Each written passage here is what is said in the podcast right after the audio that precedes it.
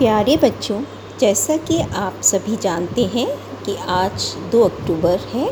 आज के दिन हमारे राष्ट्रपिता महात्मा गांधी जी का एवं हमारे द्वितीय प्रधानमंत्री श्री लाल बहादुर शास्त्री जी का जन्म दिवस हम सब लोग श्रद्धापूर्वक मनाते हैं।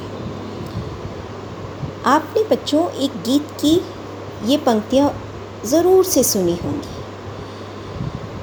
आपने सुना होगा कि महात्मा गांधी जी और शास्त्री जी के ऊपर एक बड़ा ही गीत प्रचलित है, मैं आपको सुनाती हूँ। आज है दो अक्टूबर का दिन, आज का दिन है बड़ा महान। आज के दिन दो फूल खिले थे, जिनसे महका हिंदुस्तान। जय जवान, जय किसान, जय जवान, जय किसान। जी हाँ ये नारा दिया था 1965 में एक दुबले पत्ते, पाँच फुट लंबे एक तेजस्वी नेता जिनके बचपन का नाम नन्हे था। उनके बचपन से जुड़ी एक घटना का ज़िक्र करना चाहती हूँ कि जब वे तीन महीने के थे तो उनके माता पिता उन्हें लेकर गंगा स्नान के लिए एक मेले में गए। अचानक भीड़ के धक्के से बालक छिटक कर गिर पड़ा और उनके माता पिता ने उसे ढूँढने का बहुत प्रयास किया, लेकिन वो उन्हें कहीं नहीं मिले। इसी बीच उनके पिता की नज़र एक नाव पर पड़ी, जिसमें एक टोकरी में बालक कपड़े में लिपटा हुआ पड़ा था।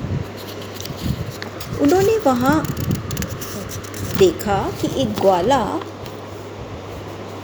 अप, उस छोटे से बालक को रुई से दूध पिला रहा है। उन्होंने वहाँ जाकर कहा कि ये तो मेरा बच्चा है, इसे मुझे दे दो। लेकिन वो वो उसने उन्हें देने से इनकार कर दिया।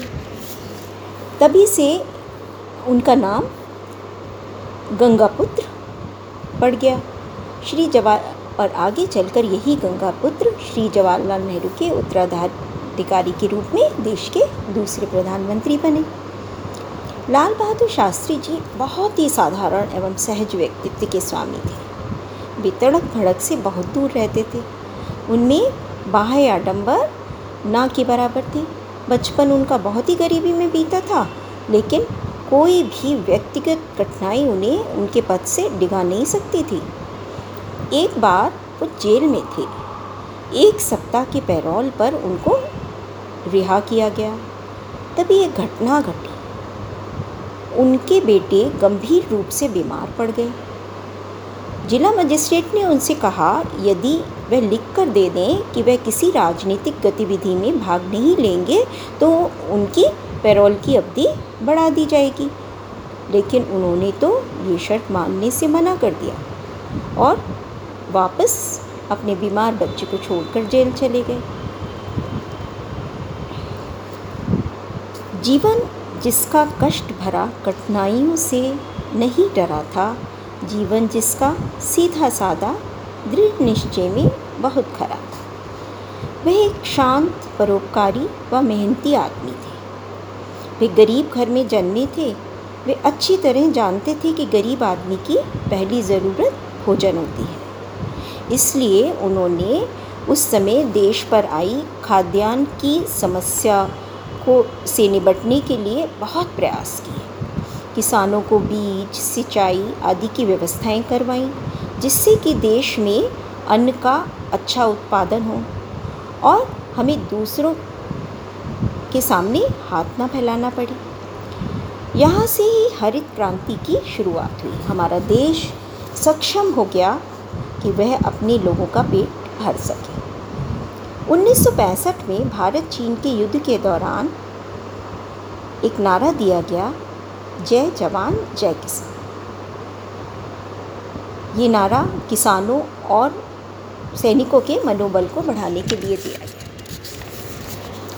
एक और घन, एक और घटना का, के बारे में बताती हूँ, जो उनके गर्मावयी व्यक्तित्व और जिम्मेदार व्यक्ति के रूप को दर्शाती है।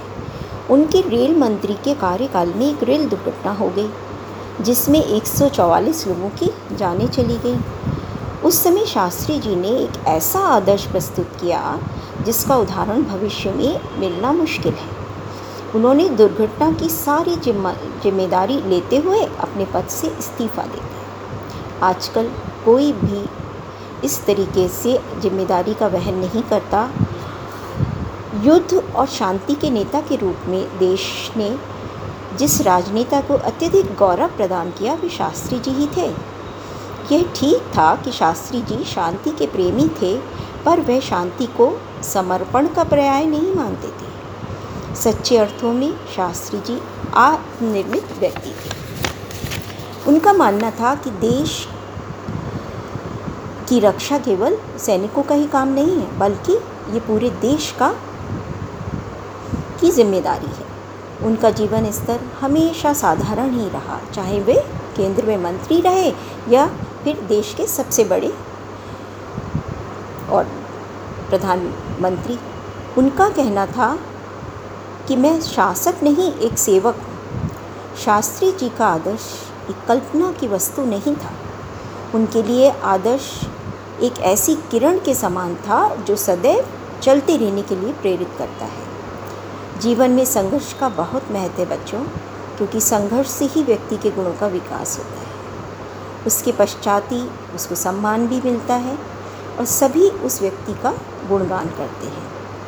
हमारे महापुरुष हमारी प्रेरणा है और हमारा भी ये कर्तव्य है कि शिक्षक होने के नाते हम आपको ये बताएँ कि किस प्रकार हमने अपने महापुरुषों द्वारा आज़ादी की लड़ाई में अपना योगदान देकर और अपने जीवन को समर्पित कर कर हमें ये देश उपहार स्वरूप दिया है।